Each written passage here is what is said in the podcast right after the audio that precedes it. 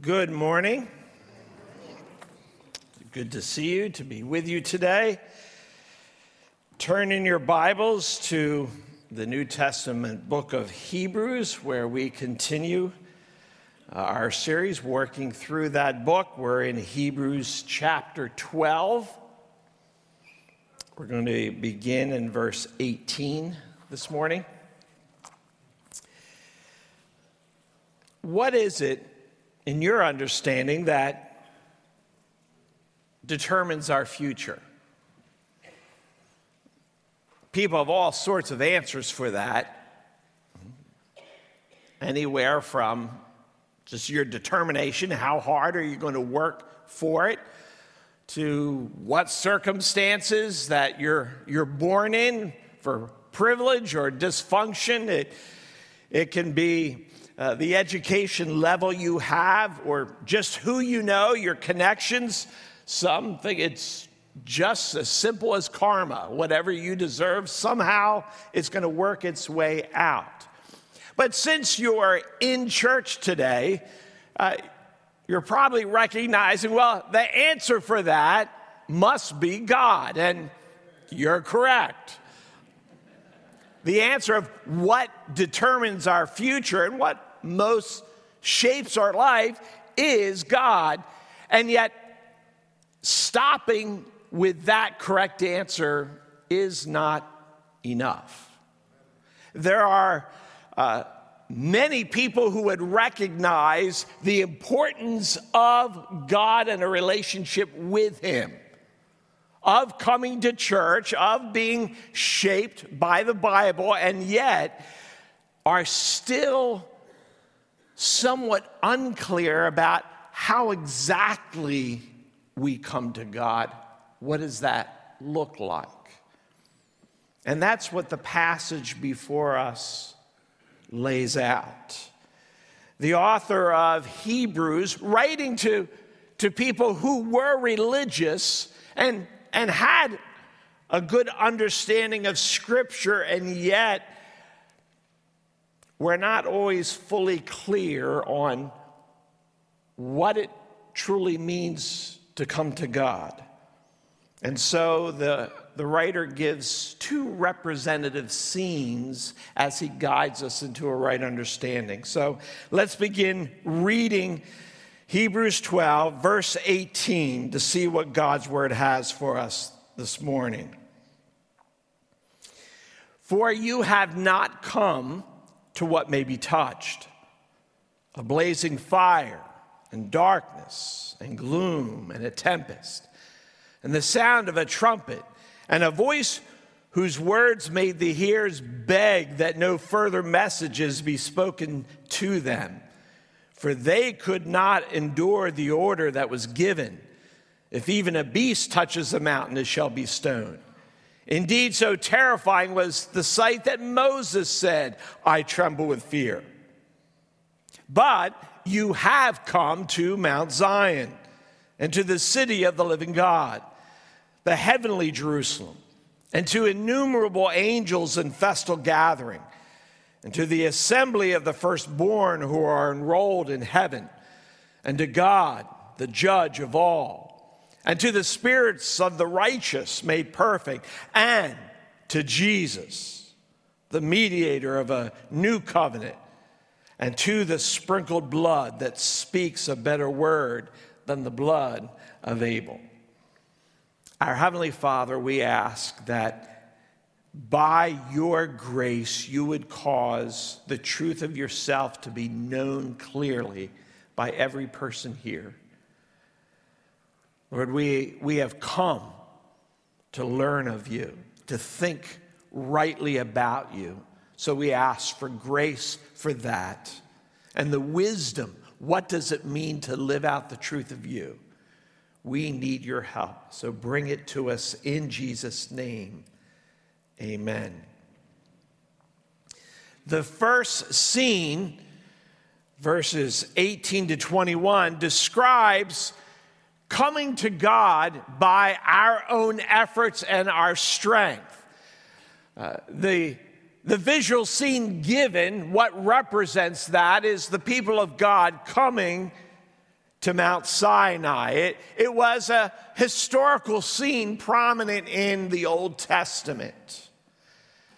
The verses given to us here uh, so clearly describe what took place at Mount Sinai that uh, the writer doesn't even say it was Mount Sinai.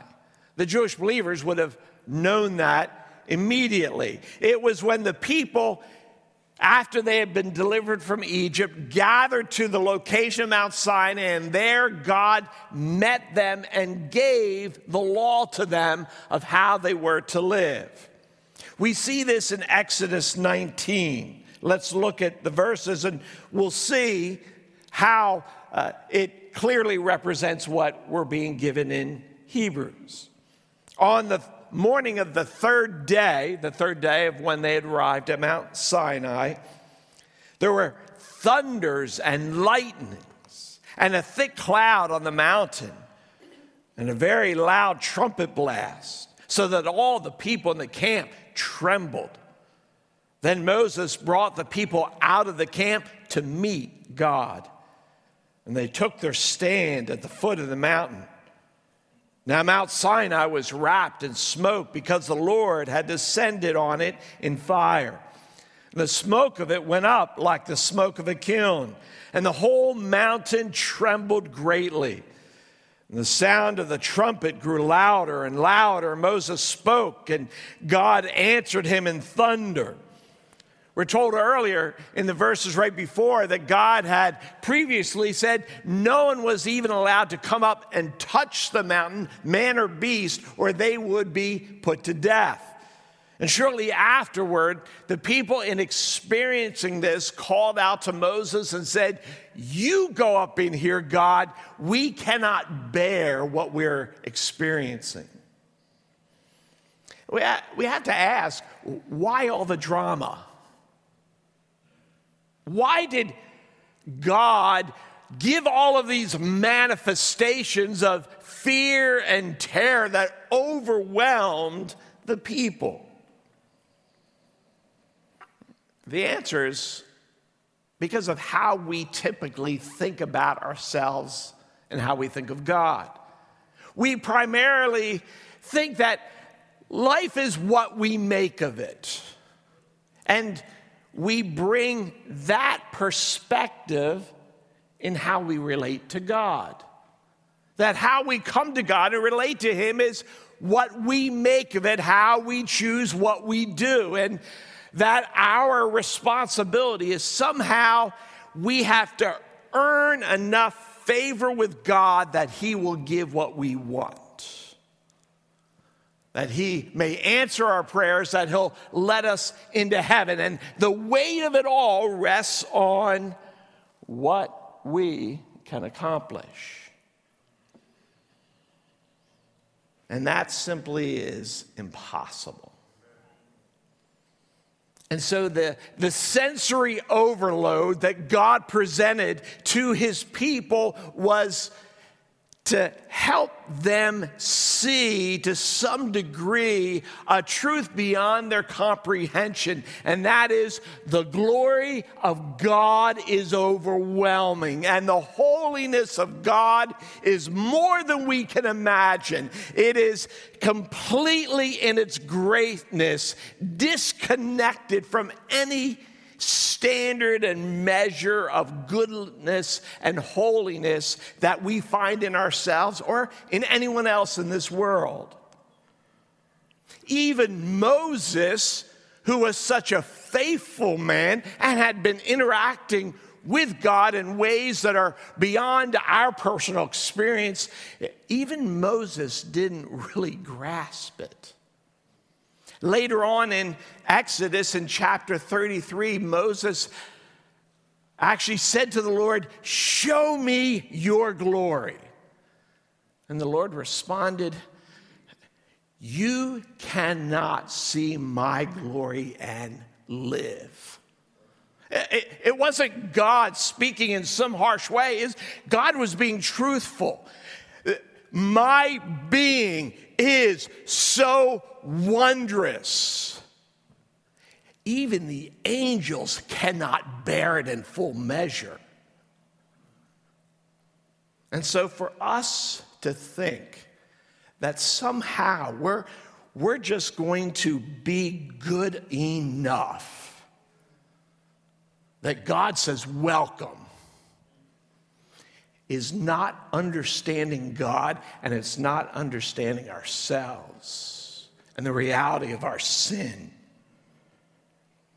Mount Sinai was a warning. The holiness of God is the greatest reality about God. And if you're not convinced, either by my words or by this passage, we are given two glimpses of what takes place around the throne of God, both in the Old Testament and in the New Testament. And in both places, it describes these magnificent angelic beings covering their faces and crying out. It says, endlessly day and night, Holy, holy, holy is the Lord God Almighty. That is the defining, the essential aspect of the character of God. And all his other attributes flow out of his holiness.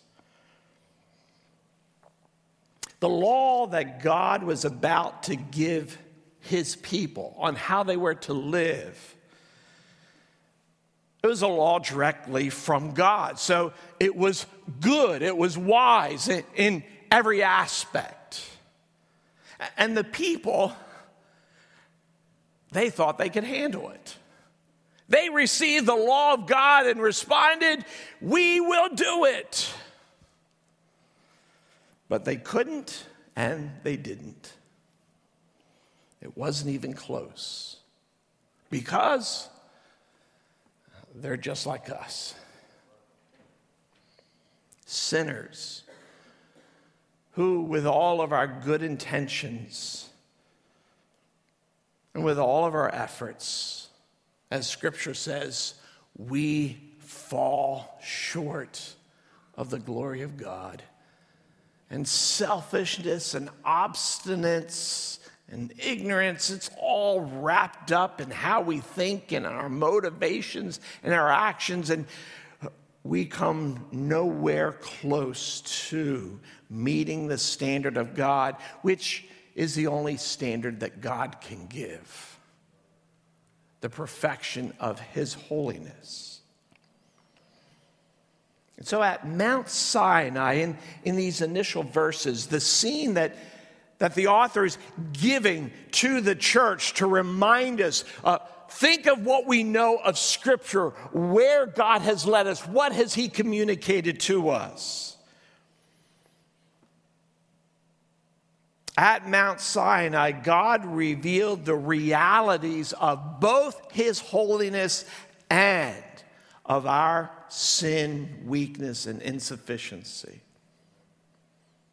This is explained uh, in the book of Romans, as in other places as well, but in Romans chapter 3, I want us to look at, at two verses that that help us to see well, what was the purpose of the law? What was it that, that God was conveying? So uh, let's read these verses Romans 3 19 and 20. Now we know that whatever the law, what was given on Mount Sinai, we know that whatever the law says, it speaks to those who are under the law. So the, the law is given with the expectation that now that rules over us. Why was it given? So that every mouth may be stopped and the whole world may be held accountable to God. For by the works of the law, no human being will be justified in his sight, since through the law comes the knowledge of sin. When God met the people on Mount Sinai and called them into covenant with Him to be His people, to live for Him, He he graciously, in their pride and ignorance, thinking that like all the other religions, we're just going to find a way and, and we're going to obey it and we're going to please God and He's going to receive us. And He wanted them to see, uh, you're not capable of that. And so He gave them a good law, it was His law, so that they might see that given the perfect law of God, we will fail endlessly. That we cannot earn our way to heaven. We, we cannot manufacture in us the standards of God. And so, as he says, every mouth may be stopped, meaning any defense we have of ourselves, of what our circumstances are, how good we are, how we compare to someone else. The, the scene of every mouth being stopped is actually represents a courtroom scene where the defendant has heard the charges against him. And the case against him is so clear and obvious that he doesn't speak a word in his own defense. His mouth is stopped because his guilt is obvious to all.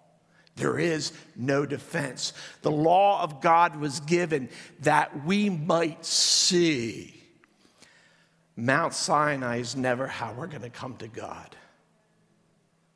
By our performing and earning favor and being better than someone else, from being the, the best person on our block, the best person in our family, the best person in our house, which if you're thinking it, you're not.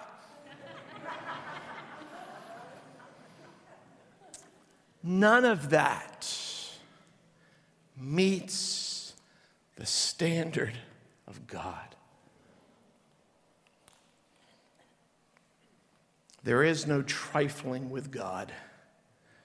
There is no haphazard. There, there's no somewhat holiness. There's not partial goodness. None of that can please God. And so we must have another way to Him. There has to be another mountain. There has to be another coming to God, which leads us to the second scene beginning in verse 22. Verse 18, uh, he's speaking to people of grace. You have not come to Sinai. Verse 22, but you have come to Mount Zion, to the city of the living God the heavenly Jerusalem, to innumerable angels and in festal gathering, to the assembly of the firstborn enrolled in heaven, to God, the judge of all, and to the spirits of the righteous made perfect, and to Jesus, the mediator of a new covenant, and to the sprinkled blood that speaks a better word than the blood of Abel. What is the significance of Mount Sinai or Mount Zion? Mount Zion was the location of the temple in Jerusalem. And everything about the temple in its design, in the functions of worship, all that took place in the temple was pointing to that God would provide a Savior to us in the temple is where people day by day brought the sacrifices, the blood offerings for their sin that never completely took care of sin because they brought a sacrifice one day and then they were guilty again the next and generation after generation and century after century, sacrifice was made, and no one was ever made righteous. No one was able to please God by any of it. The temple represented what God would accomplish through his son, the mediator who died on the cross for us. For Jesus is no one less than the Son of God in flesh, born of a virgin who lived as a man in this world completely without sin, the only one who ever has. And he who indeed was righteous and innocent, he who indeed had the Father's favor, then went to the cross for the purpose of sacrificing himself, replacing all the sacrifices of the century. He, the deserving one, would pay the penalty God requires for our sin.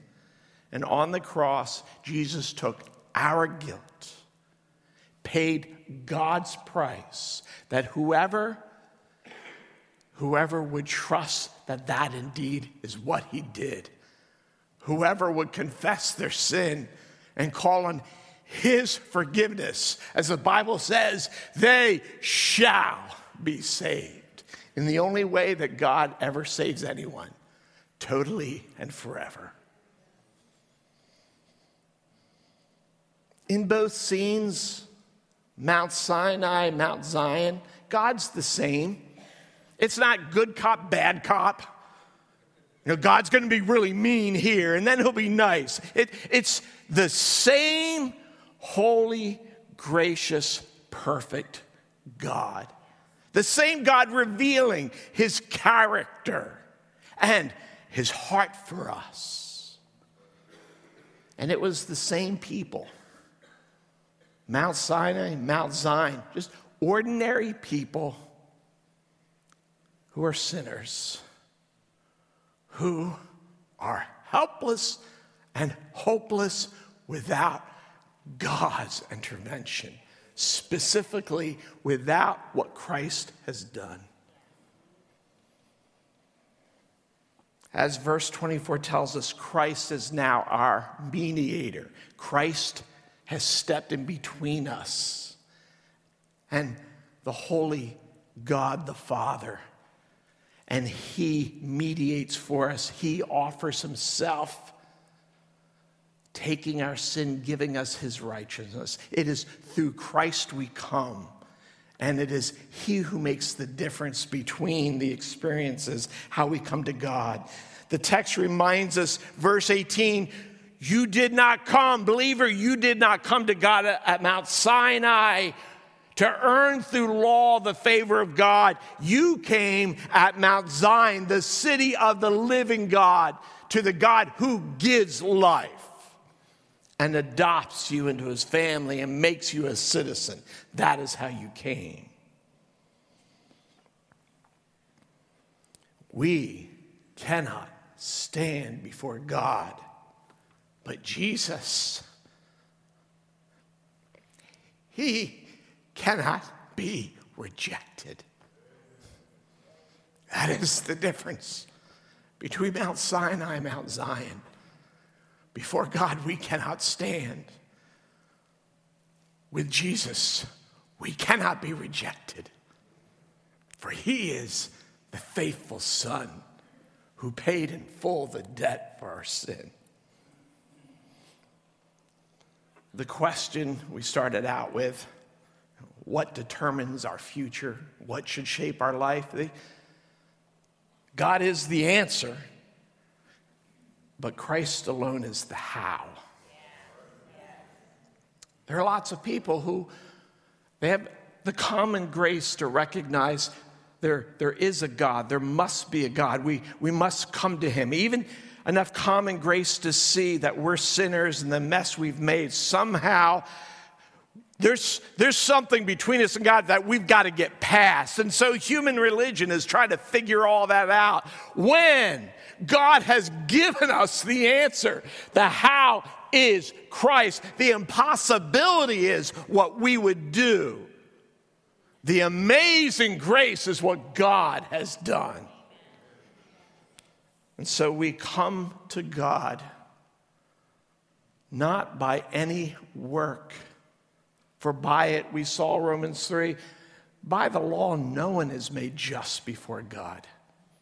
It is the free gift of God through Christ that we come by faith, trusting what He has done. If you've never if you've never called on Him He invites you now. He's the living God. In the, this moment, you can call on Him. You can confess your sin. You can ask Him to give faith. You can entrust yourself to Him. Maybe you've been raised in the church and you're aware, very aware of many things the Bible says. You're, you're aware of the name of Jesus. You're aware that Jesus is important, that we come through him, and yet somehow you've mixed together what you do and Jesus, and you're still thinking the only way God will accept me is if I'm good enough. And that simply is not true. And it's a weight you cannot bear that God doesn't mean for you to bear. He calls you to trust in what Jesus has done, never on what you do. You do not have to earn the favor of God, it is given freely to all who come with Jesus. Or you, you've been in and out of church experiences, and you've heard different things, and it's somewhat of a blur. And when you do think of God, which you recognize is not enough, but somehow uh, you're, you're just going to make it work. And no, you won't.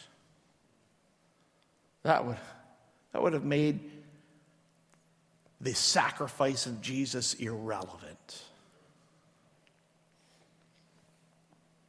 If Christ holds your future. So, believer, if, if the, on that you're clear, you know it's by faith through Christ, it's by grace alone. That is what you believe. That is your confession. That is how you're seeking to live. Uh, the passage is, is both before us, it's reminding and warning those who would think they could come by works. And just as much, it's reminding those who understand clearly don't mix the two. Whenever you find your life starting to lean toward Mount Sinai, your thinking is, God is disappointed in me. God is disgusted with me. Or I need this from God. So I've got to just be extra good to, to make him answer my prayers. Or, or somehow God doesn't want me for a while and eventually he'll receive me back. We're, we're mixing with grace all these ideas of works. We are told, You have not come by Mount Sinai, you have come through Christ. Let us live by our confession, by the truth of Scripture that we, we seek to uphold. And so, with the rest of our time, let me just bring up a few ways that I think we, we need to do that. We need to think about how we clearly keep Christ, that it's by grace alone before us by this contrast we have of what we have not come by. We have not come by a blazing fire, darkness, gloom, tempest. First, we have, we have not come to gloom. The grace of God in Christ leaves no guilt uncovered, no stain unwashed. No one less than Jesus, the Son of God, is your mediator. And so if if you're weighed down by the reality that you still fail and you still have sin, we're not called to this gloomy aspect of how weak I am and I can't I can't live out all I'm supposed to be, and I continue to see failure, and you just stay under accusation. And by it, you, you feel distant from God. And when you do start to pray, you feel unwelcome, you feel unworthy. And, and those things may be true. You are weak, you are a sinner, you are unworthy. But we do not come by our works or worthiness. We come by Christ. So we are always welcome. And as Romans tells us in chapter 8, there is no, and it's a double negative. The emphatic, there is absolutely no condemnation for those who are in Christ Jesus. And later on in the chapter, it says, And so who accuses you? It is, it is the Lord Himself who is the judge who has forgiven you. We do not come to God in gloom. We're aware of un- our unworthiness, but when, when sin accuses us, we remember the blood that that speaks a better word. Now, what is meant? The, the blood of Abel, the blood of Jesus speaking a better word. Abel, the son of Adam and Eve, murdered in jealousy by his brother Cain. And the Lord said to Cain that uh, the blood of your brother cries out for justice. It is the blood of accusation. You have sinned. You are accountable. The blood of Jesus does not speak accusation. The blood of Jesus speaks forgiveness, covering, freedom, cleansing, made whole, pleasing to God. The blood Jesus shed speaks not just a better word, it speaks the greatest word. If you come covered by what my blood has done, you are forever and always free to come to your Father, for you are, even in your weaknesses, you are greatly loved.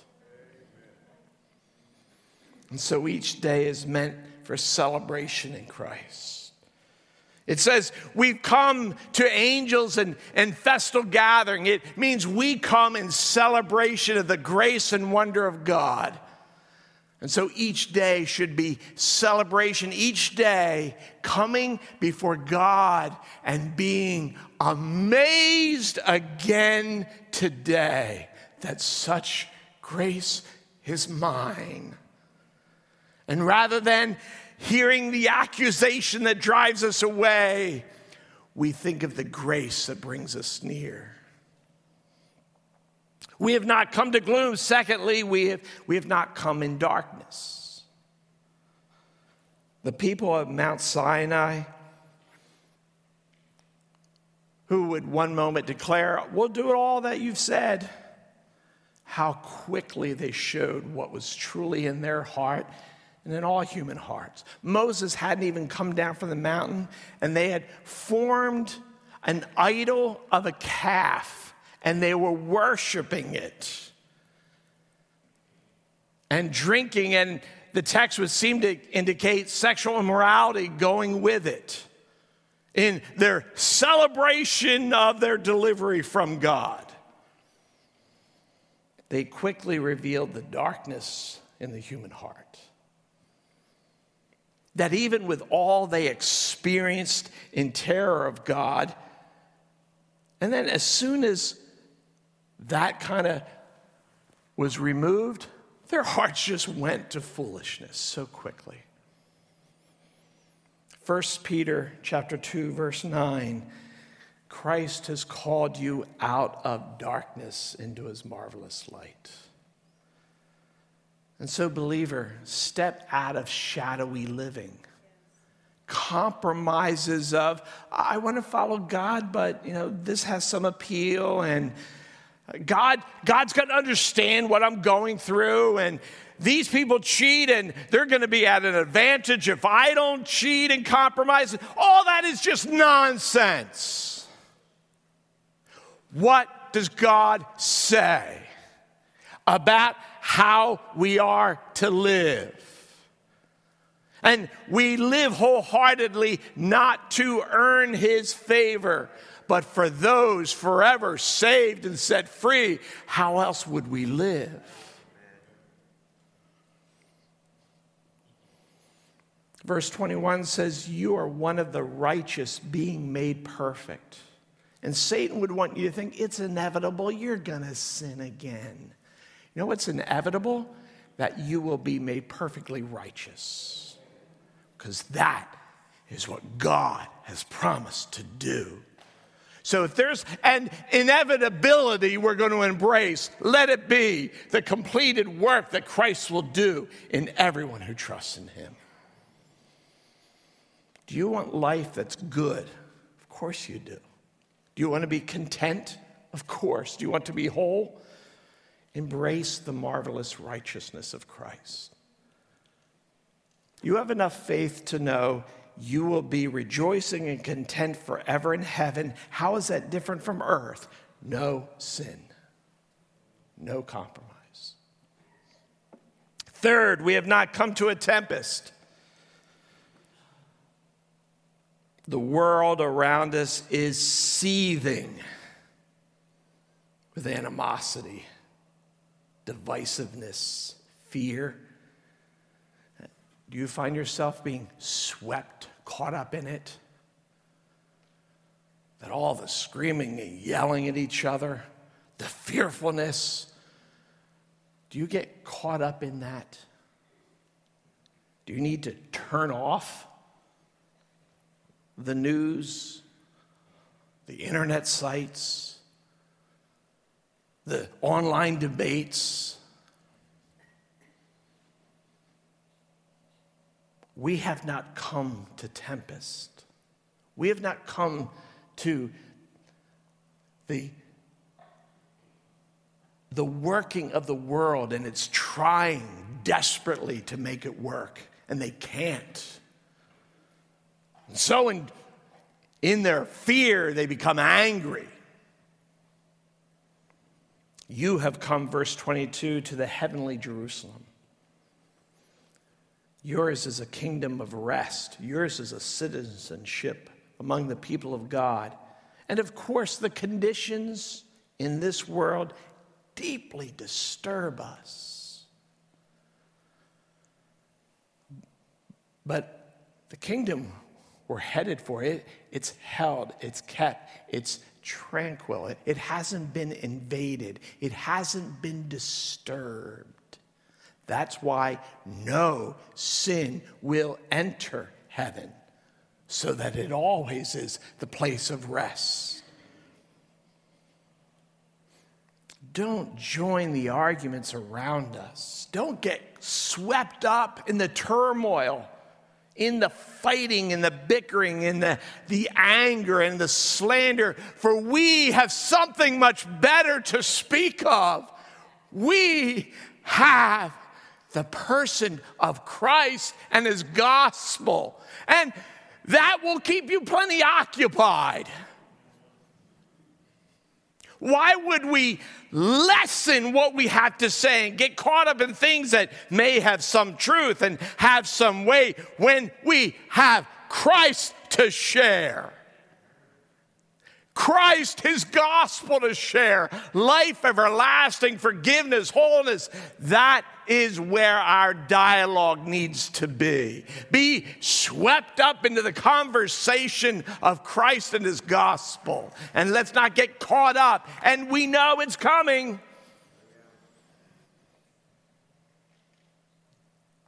That election year.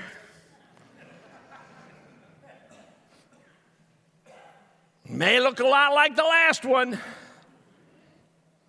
It's going to sound like the last one, regardless of who's running.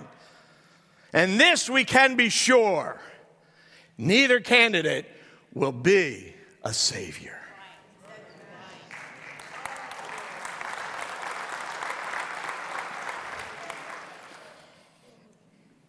Josh Blount, a sovereign grace pastor who uh,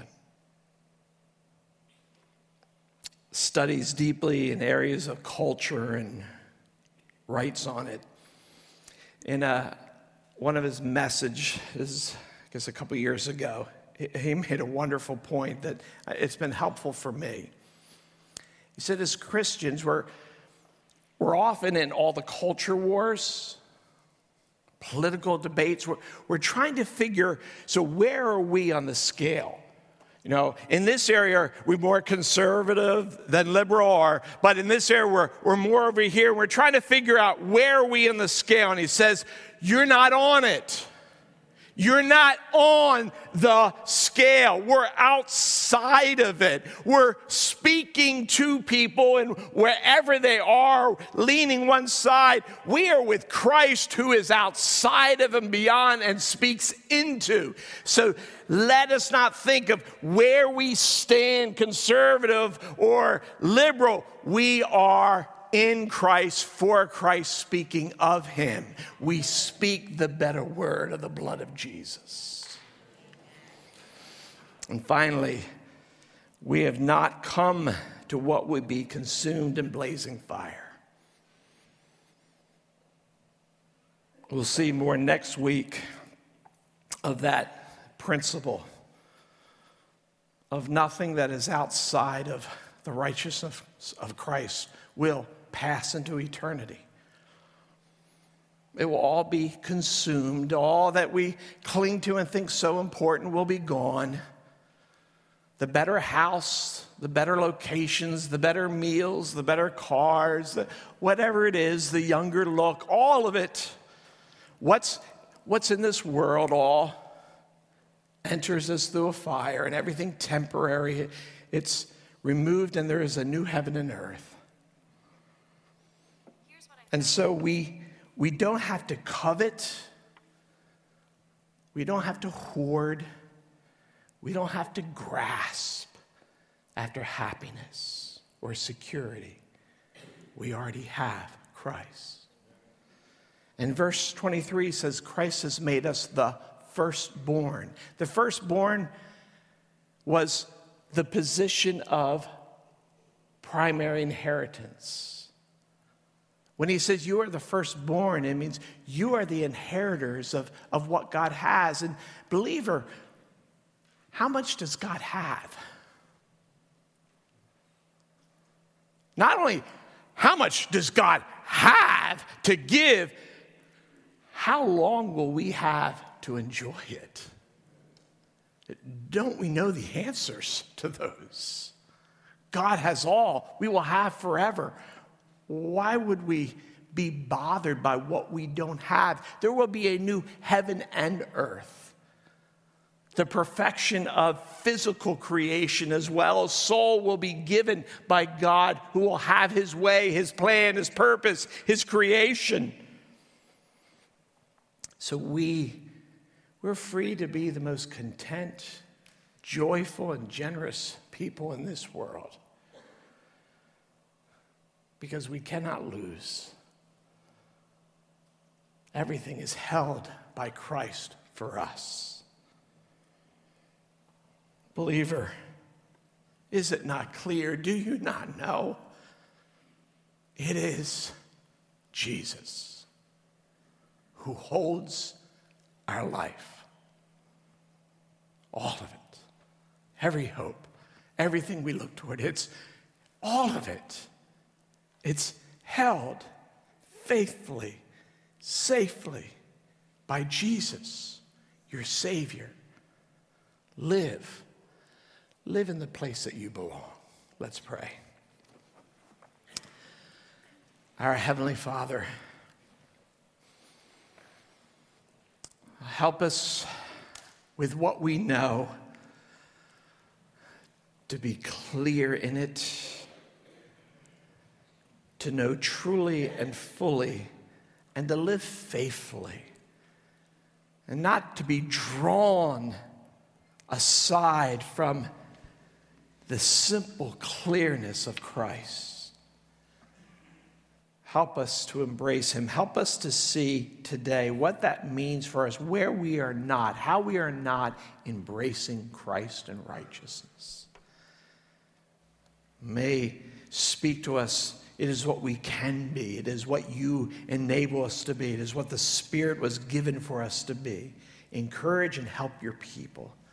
And those outside of this truth, Lord, give them faith for it. In Jesus' name, amen.